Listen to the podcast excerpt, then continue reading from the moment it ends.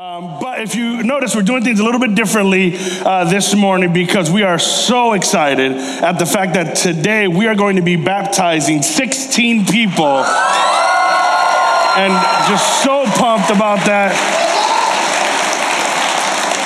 So we're going to try to cut things down a little bit shorter because we want to give time to give God glory. And, and really, this is an incredibly special moment. See, baptism in and of itself is not all that special. That's just water, although, listen, it's heated, okay? We, we, we go the extra mile, we make sure that water's nice. Um, but, but if it's not for the inward decision that one makes to accept Jesus Christ as their Lord and Savior, then this means nothing. This is an outward testimony and example of an inward decision that's been made. It's almost like uh, the example I always like to use is your wedding day, right? Your wedding ceremony. The wedding ceremony doesn't constitute the marriage. When you fill out a marriage certificate and you turn that in, that's when you're technically married. But the ceremony is a celebration with friends and family to say, I am so in love with this person that I want to share that with everyone that's important to me. And I want to make my commitment public so that you can celebrate with me. And today we have the privilege of celebrating 16 unique individuals' commitments to their Lord and Savior Jesus Christ. Of those, about half of them are teenagers that were, yeah, amen. All right, you'll get your moment. You'll get your moment. But uh, it's a result of one of the many wonderful, incredible, powerful testimonies to come out of the retreat that they had last week. And which, by the way, thank you so very much for those of you who planted seeds, who trusted us with your children, who sowed financially into that event. Um, we're, we're going to have some time down the line in the next few weeks where we'll have the team come and share at length some of the things that God has done. Uh, but I'll be honest with you, this is the first time I didn't go to the retreat as a leader. And the, in the whole history of our retreat that we've been doing for so many years now, this is the first time that I was there. And it was a bittersweet moment. I mean, I snuck up there just because, you know, I'm in charge. I can do what I want. So I did sneak up there. But it's the first time I'm like not involved in everything. I'll be honest with you, it was bittersweet. Right? There was a part of me that really missed being in there in those moments and shepherding those moments. But then there was another part of me that was so happy I didn't have to walk into that junior high dorm. I kid you not. There is a distinct, you know how they say smell is the greatest memory trigger? You don't want to be triggered by that boys' junior high room. And they try so hard. The leaders try so hard. They get Febreze, they get Dawn, they get even the cheap stuff from Dollar Tree. They get everything they can to try to make that thing smell good. But it can, there is no chemical that can compete with those little boys' bodies chemicals do. I mean, straight BO hits you in the back of the nostrils, strong and pungent. Uh, it is not the kind of thing. It's one of those situations, though, because it, it smells so bad, honestly, because that is the unique group that refuses to shower more than anybody else. They're just like, no, I'm all right. And the, and the, man, the counselors are on top of, hey, bro, did you shower? No, you need to shower. Come on, you're gonna shower. That's the that's the group of kids. When a junior high kid comes home and mom opens up their luggage to do their laundry, she's looking at it going, I gave you four clean pair of underwear. Why are there four clean pair of underwear here? Did you wear the same underwear all weekend? It's like that's the thing that's it's hard by the time she tries to wash it. Okay? So so there's there's a smell. And again, it's because they just refuse to get clean and they're sweating and they're running and they're rolling around and eating gross stuff. And I didn't miss that. Although I tell you what, in the weekend, there was a half a second where I smelled it. I was like, oh, there it is. It was when I was changing Luca's diaper. Why am I bringing all that up? Right? What does that have to do with ending? Because I know we're short on time. This is what it is. It's important that we wash off the old and get fresh right? Too many of us, after making a commitment to Jesus Christ, fail to have any change in our lives. And that's not God's failure, it's our refusal to change. Here's the reality when you say yes to Jesus, one of the most obvious signs that it's a genuine and true commitment is there's change in your life. And a lot of people worry about that. A lot of people are like, well, I don't want to change my life, and that's why I don't want Jesus in my life. Like, I like who I am, I am who I am. But any relationship that is meaningful that you get into creates change. I mean, seriously, look at some of the adult men in this room and then look at pictures of them when they were teenagers. That wife helped you a lot. She changed some stuff, right? She, she turned that lump of coal into this beautiful statue that's before you, right? There was a lot of work and sweat that went into some of those dudes. All the wives in the house said, Amen. Oh, you were too quiet. Well, That was a shot, ladies. I gave you one. That was a softball.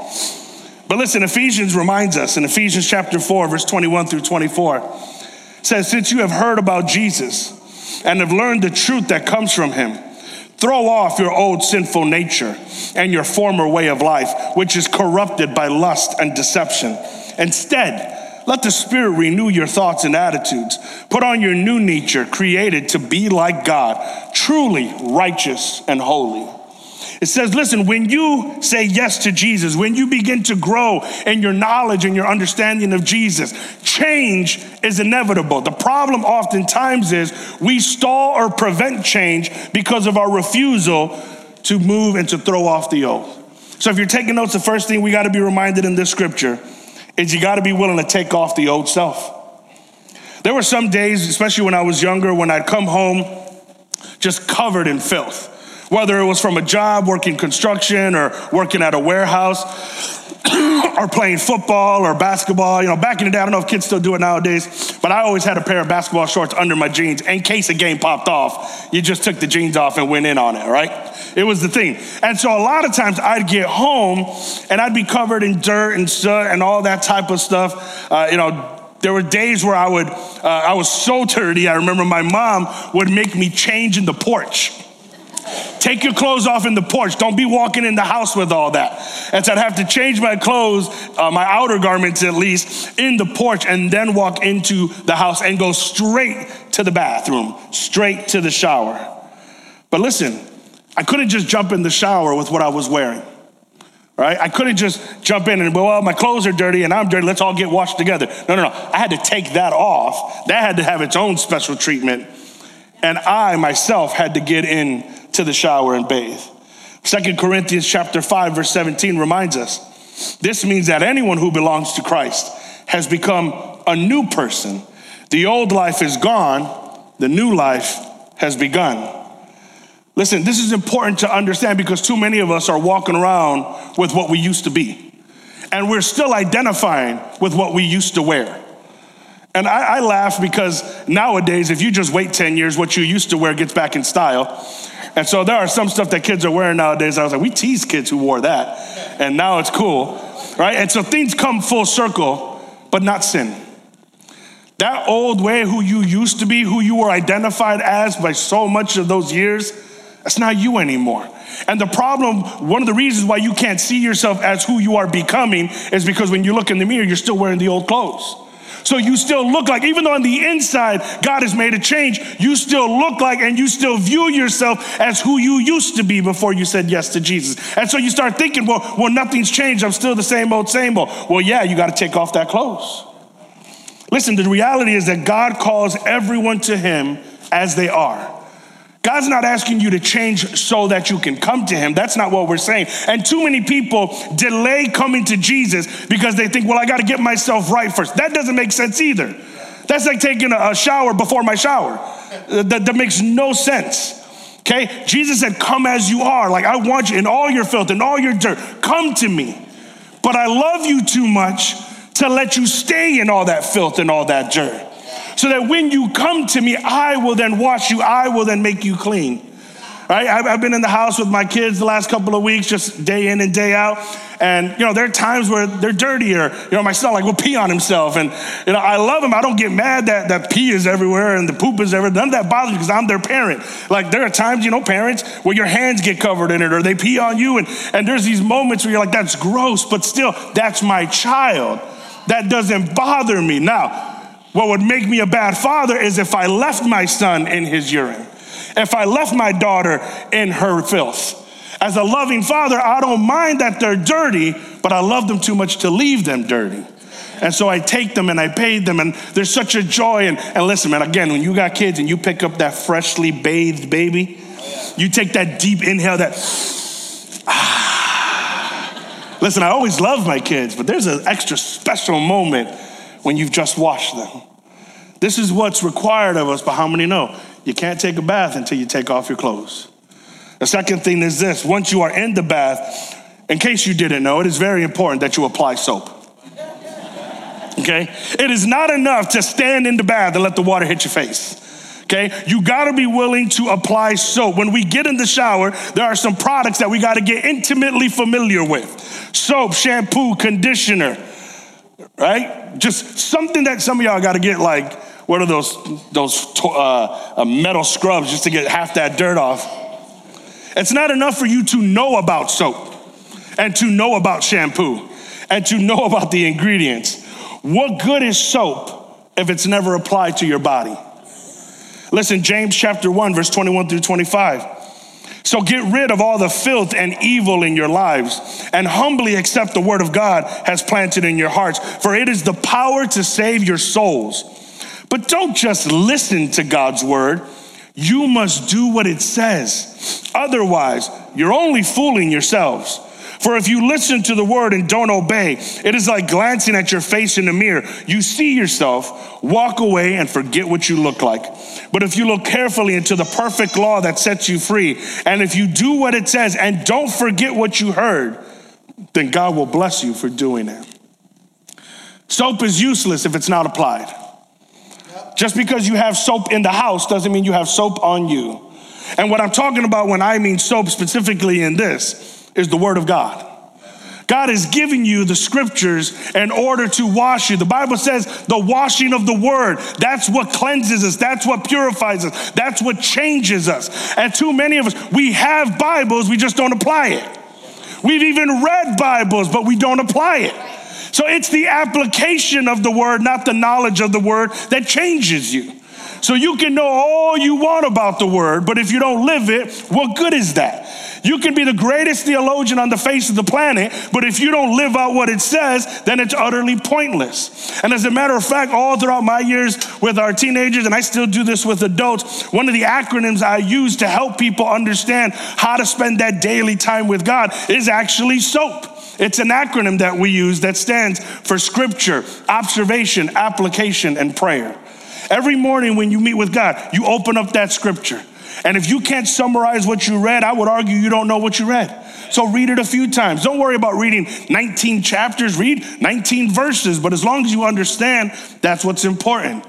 Observation is well, what did you notice in those scriptures? What stood out to you? Why did he say it that way? Why did he use that analogy? Who is he talking to? These are questions that we just kind of glance over, but it's important to understand. It's like if you walk halfway into a movie and they start talking about this other character, eventually you're gonna lean over and go, Well, who's that person? Is that their dad? Yeah, that's their dad. Oh, now it makes sense because I understand the relationship. So you got to ask questions because if you just kind of read it and don't have context and don't have understanding and don't know what it's like to be a first century Jew in the time of Jesus, then it's going to be complicated for you to grasp the fullness of what the scriptures are saying. And then application is what we're talking about taking time to figure out and say, how do I today apply what I've just read to my life? If I'm reading about kindness, then I got to ask myself, today I need to make a conscious effort to go out and be kind to someone. Because what good is it if I have the recipe but I don't cook the meal? Right? Who cares if you know all the recipes in the world but you never cook me dinner? Like, what good is it? Good for you. You know a lot of things, but I'm still hungry waiting for you to make me something. And then lastly, it's prayer. Why? Because we need prayer in order to apply the scriptures that God asks us to do. We need prayer. We need God's help to do everything God called us to do. Daily devotionals will help you accomplish that. Spending every day in your word consistently. It's the old saying that says, I'd rather be consistently good than occasionally great. Consistency is what matters in your time with God. You know why? What good is it to have a phenomenal three hour shower once a quarter, once a month. No, instead, bathe every day. And then you don't let that filth pile up and you don't let that gunk pile up and we don't got to get, you know, all these kind of machinery to try to get it off you. Too many people think, well, listen, I'm going to have a special moment once a week. Again, no offense, but that's gross. You took a bath or a shower once a week, just on Sundays? People will notice. And you won't notice because you won't notice people. No one's gonna be around you anymore. But when you take the time on a regular basis, listen, we get this, especially those of you who are parents and you got teenagers, you got junior hires. Isn't it weird that we have to argue with them to shower? You gotta fight your kid to shower. It's like, dude, you stink. You don't smell that? Your room smells. You don't smell that? And here's the reality when you're in that stink so long, you don't smell that. You don't notice it. You know when you notice it? After you've been cleaned. When you get clean and then you go back into that room or back into, you're like, oh, that does smell. When you go back to that clothes, you realize that was filthy. It was just on me so long that I stopped noticing and I stopped paying attention.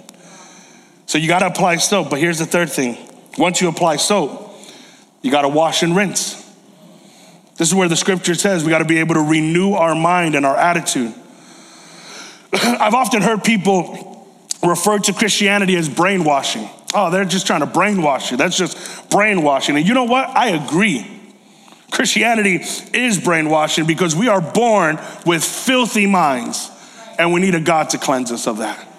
If you are just left to your own devices, you know more than anybody the depravity of your own mind. The thoughts that you've had, the thinking that is gone, the kind of thinking that you are so grateful that no one ever knew you thought that.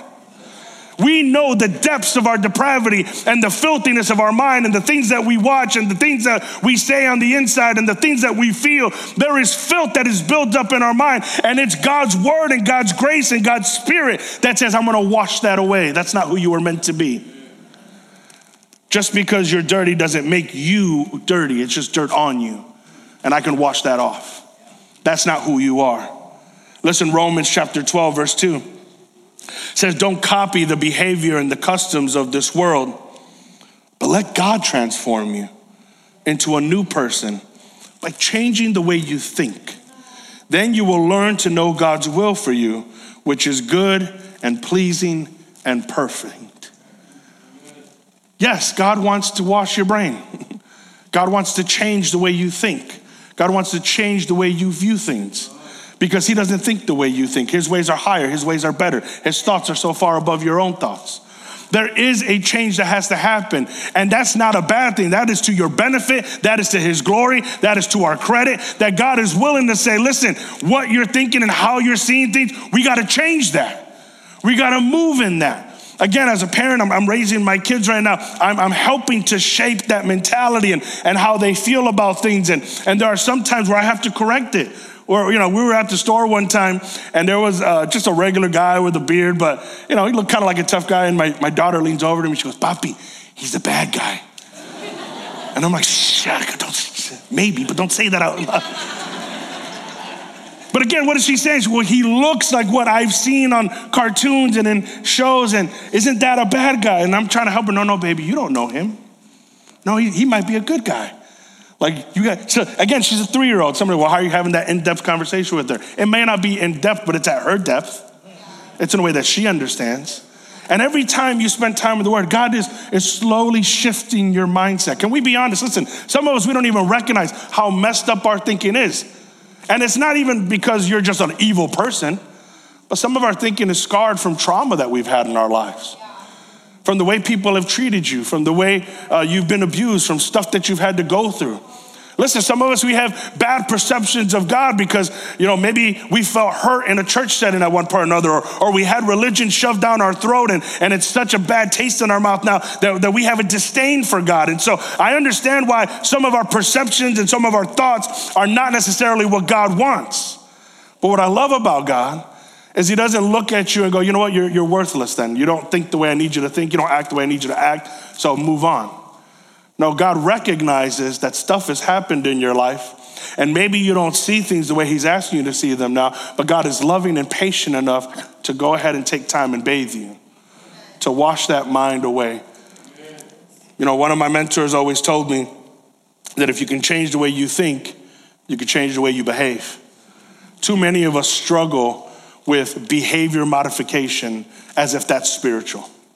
We think if I could just stop doing bad things, then I'll please my Lord. Oh, the Lord is pleased with you because you're His in and of itself. That's it. Now, because of our relationship to God, and because as I get closer to Him, I start to change the way I think because that's the, the very nature of being in the presence of God. You can't be in God's presence and not start to change.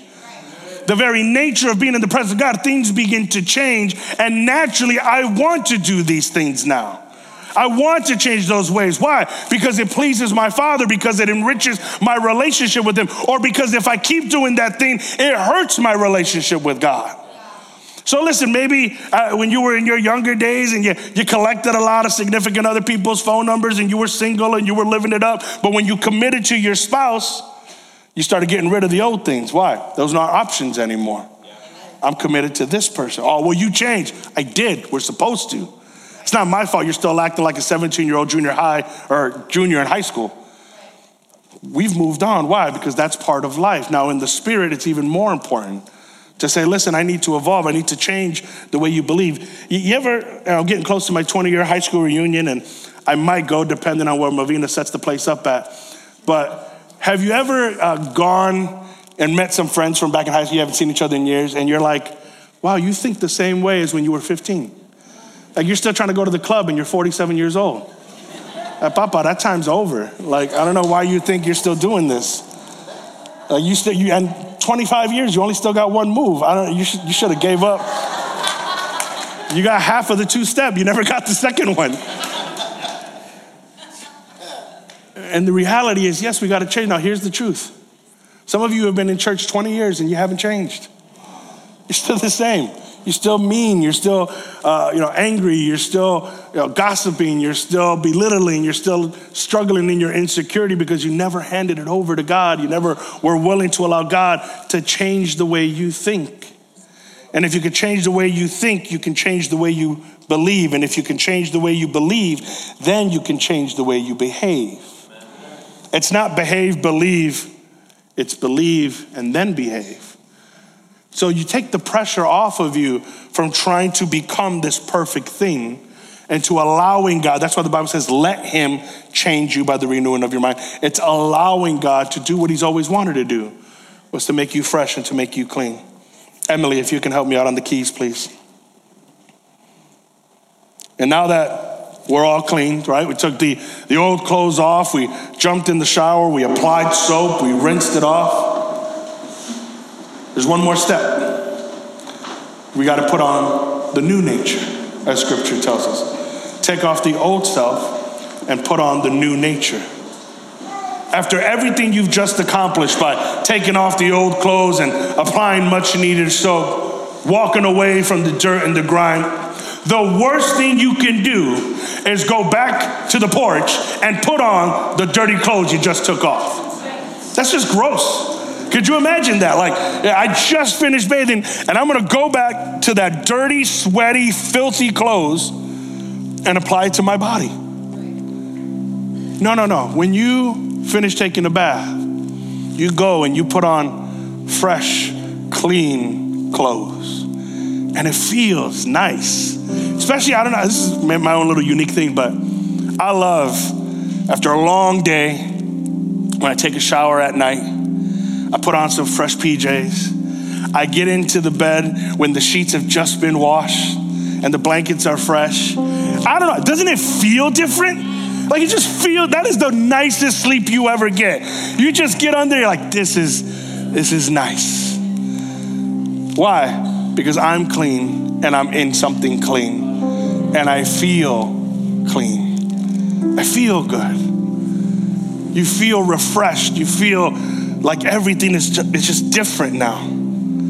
Too many of us have said yes to Jesus, have allowed Him to, to apply that soap to us, right? The scriptures, and, and things began to change and, and we began to move. But the problem is, after everything that happened, we go back outside and we put on the old clothes. We come in here, we're, we're moved even to tears. Man, God is so good. Then why are you still putting on old clothes? Why are you going back to who you used to be? Galatians chapter 3, verse 26 through 28. For you are all children of God through faith in Jesus Christ. Not that we are all children of God at birth, we're children of God because of the faith that we've placed in Christ Jesus. And all of you have been united with Christ in baptism, have put you in, in baptism have put you in Christ, like putting on new clothes. There is no longer Jew or Gentile, slave or free, male or female. You are all one in Christ Jesus. What is he saying? What you used to identify with before God cleansed you is gone. You're not who you used to be. Contrary to what other people want to tell you well, you're still the same old, same old, and look what's this, and look. I remember when I when I was really getting involved in church as a teenager, and I was coming to Excel, and I'd come home, and my parents would say something dumb like, "Oh, you didn't throw the trash out. Is that what they taught you in church?" I was like, I mean, I guess I missed the sermon on trash throwing out. but there were moments, and I know they didn't mean to, but there are moments where people want to throw your past in your face and people want to throw your old clothes at you and say, Look at this, this is still who you are. And you're like, No, no, no, I've lost a major spiritual sin weight. That don't even fit me anymore. That, that's not my size, that's not my color, that's not mine anymore. Take that to Goodwill, donate it, burn it, do what you want to will. It ain't for me anymore. No, no, I got some new clothes right? Even this morning when I walked into German and we compared our plans, I said, Do you have this? He's like, No. Do I have that one? No. We'll switch next week. We got to get new shirts. Why? Because I got to be unique, baby. I got to be me. and Kohl's bucks run out. But listen, our responsibility as Christians is to look like Christ. That's what it means to be a Christian. In Antioch, when they first in the book of Acts started calling believers Christians, before that, they were just called people of the way. But when they started calling them Christians, what it meant was these little Christs. You know, these guys, they're trying to look like Christ. That's what it means to be a Christian, to look like Christ. But you can't look like Christ and look how you used to look at the same time. Every day, you have to decide to put Christ on again. Every day, you have to clean yourself and put Christ on again. To look like Christ, to act like Christ, to love like Christ. Only then will an unbelieving world believe. Because too many people are like, well, I'd believe if I saw Jesus. And Jesus is saying, I sent you guys so that they could. They're supposed to see him in us and how we look and how we act and how we love. Now, again, I'm not talking like legalism. I'm not saying you got to wear long skirts and suits and, and never, you know, I'm not talking about that. I'm not talking about the outer garments of your physical body. Talking about the change that happens within you that then comes out and how you act and how you live and how you treat people and the way you carry yourself so that people look at you go, there is something different about your life. Why are you the way that you are? And I'll tell them it's because I've been bathed by the blood of the Lamb. I've been made white as snow. Does that mean I'm perfect? Far from it. Right? Far from it. I still got a shower tomorrow right? Because throughout the day, stuff gets on me. And there will be a day where there will be no more showers, where we will be clean forever and ever and ever. But until then, for right now, I got to bathe again. But as much as sin abounds, grace abounds even more. And so, no matter how dirty I am, God's pantry never runs out of soap, never runs out of water, never runs out of loofahs. God keeps taking care of me as long as I'm willing to surrender to that. Amen? Church, I'm going to ask you to stand to your feet. Because it's one thing to know, but it's another thing to apply. And we need God's help to do that. So we're going to pray. And I'm going to ask those of you who are going to be getting baptized, if you would start making your way towards the bathrooms and getting prepared. But, church, we need God's help if we're going to do this.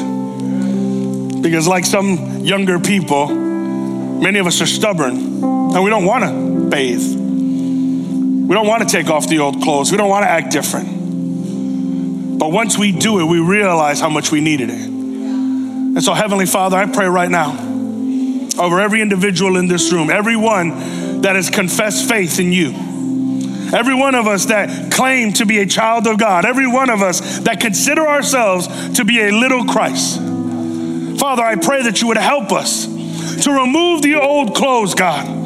Lord, the things that we used to identify ourselves with, the things that we still like, and even the things we dislike about ourselves. The things that we think, well, well, I'm still that child that was abused, or I'm, I'm still that teenager that was rejected, or I'm still that child that was abandoned. And then they still identify with someone who's unloved, unwanted, uncared for. God, help us to remove the old clothes, to no longer identify with our sin and our abandonment, to apply this precious and wonderful word to our lives, Almighty God, that it'll wash away those old thoughts and those old ways of acting that we would rinse it away, God, that the blood of the Lamb would remove those thoughts, that we would no longer view things the way we used to view them, that we wouldn't think about ourselves the way we used to think about ourselves, that we would see ourselves the way you see us, God.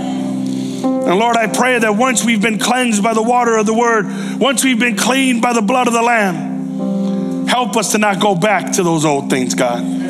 Help us to not go back to the comfort of the old ways, to appreciate the freshness of a new day you've given us, and to put on new clothes, God, not just for our sake, but for the sake of those who don't believe yet, God. That we would be a living testimony of your goodness and your grace so that others who are still walking around in their old clothes, who are still covered in their filth, will see the cleanliness of our lives, Almighty God, the purity of our soul, and say, I want what you have. I desire what you have the continence on your face, the way you carry yourself, the way you treat me, the way you live. I want what you have. And that we may introduce them, O oh Lord, to that same beautiful baptism that we received in you. So we thank you, Father. Thank you for your word. We thank you for your encouragement. We thank you for your love that doesn't reject us but brings us in closer. We ask you, God, help us, not just today, but every day, to throw off the old wash off the dirt, and be new in your eyes and in the eyes of others. We pray this in Jesus' mighty name. And everyone here said, Amen. Amen. Come on, would you give God a hand clap of praise?